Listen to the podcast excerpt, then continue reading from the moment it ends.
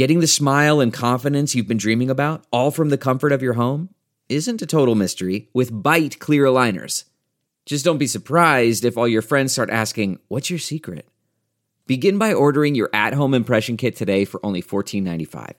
Byte clear aligners are doctor directed and delivered to your door. Treatment costs thousands less than braces, plus, they offer flexible financing, accept eligible insurance, and you can pay with your HSA FSA. Get 80% off your impression kit when you use code WONDERY at Byte.com. That's B-Y-T-E dot com. Start your confidence journey today with Byte. So I wonder if Steve Bannon is second guessing his decision to accept that pardon from Donald Trump. Because it looks like justice might be coming for Steve Bannon. And justice matters.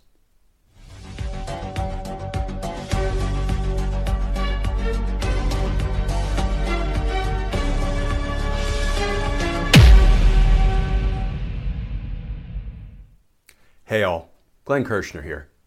So there's a delicious story that just got reported. Remember a little over a month ago when Donald Trump pardoned his criminal associate, Steve Bannon?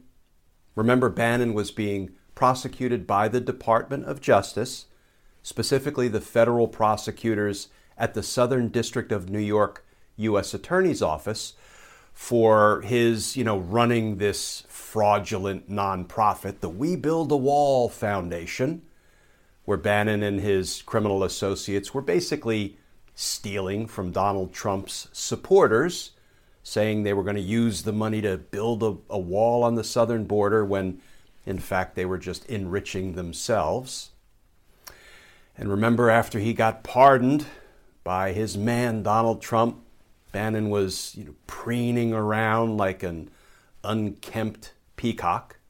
You know, he thought he was all good. But what did we just learn? Well, here's the headline from the New York Daily News Bannon Records subpoenaed by Manhattan DA in apparent bid to prosecute Trump pardoned crimes. And here's how that story begins. Manhattan District Attorney Cy Vance recently subpoenaed financial records relating to a fraudulent build the wall scam allegedly orchestrated by Steve Bannon, signaling the New York prosecutor is looking to go after the right wing strategist for crimes pardoned by former President Donald Trump. Or, as this Forbes headline sort of succinctly begins Pardon? What pardon? So here's the thing about a decision to accept a presidential pardon. You know, it can be a lot like one too many shots of tequila. Might feel good in the moment, but you're going to regret it later. Why do I say that? Well, First of all, when a guy like Steve Bannon commits federal financial crimes, right, basically running a fraudulent nonprofit, stealing from donors, you know what he is not doing? He is not taking that money that he steals from donors and reporting it out on his federal income taxes as income, right? So he's committing a whole bunch of federal crimes, including federal tax fraud. Well, when you're running that kind of a scam, you're not only failing to report that stolen money on your federal income tax forms, you're also failing to report it on your state income tax forms. So that's just one of the state financial crimes, and there are others, that Steve Bannon would have been committing while he was running this fraudulent nonprofit. Now, what are the implications to Steve Bannon of his decision to accept a pardon from Donald Trump? Let's see what the Supreme Court has to say about it. Because in 1915, in a case called George Burdick versus the United States, the Supreme Court told us what the consequences are of a person deciding to accept a presidential pardon.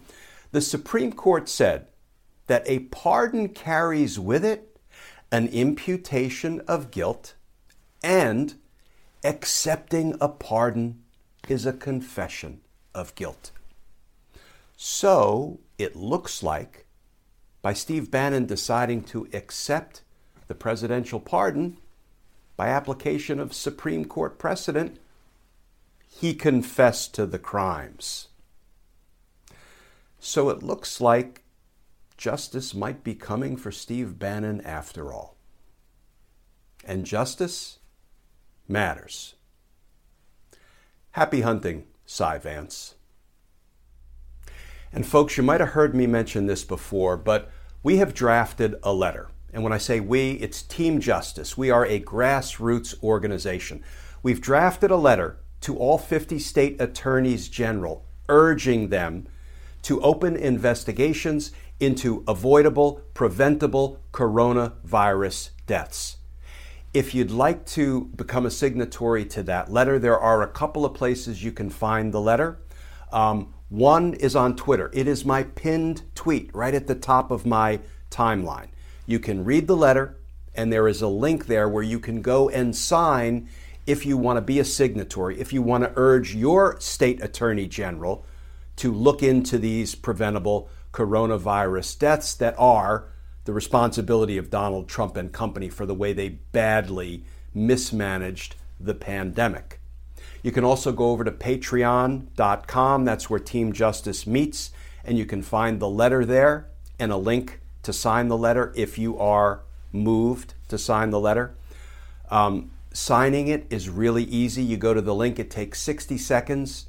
We simply ask your name, your state of residence, your zip code, and an email address. No other information, and we don't share that information with anybody. So, um, in the next couple of weeks, we're going to close out that letter and we're going to send it out to all 50 state attorneys general. We're also going to forward it to all governors.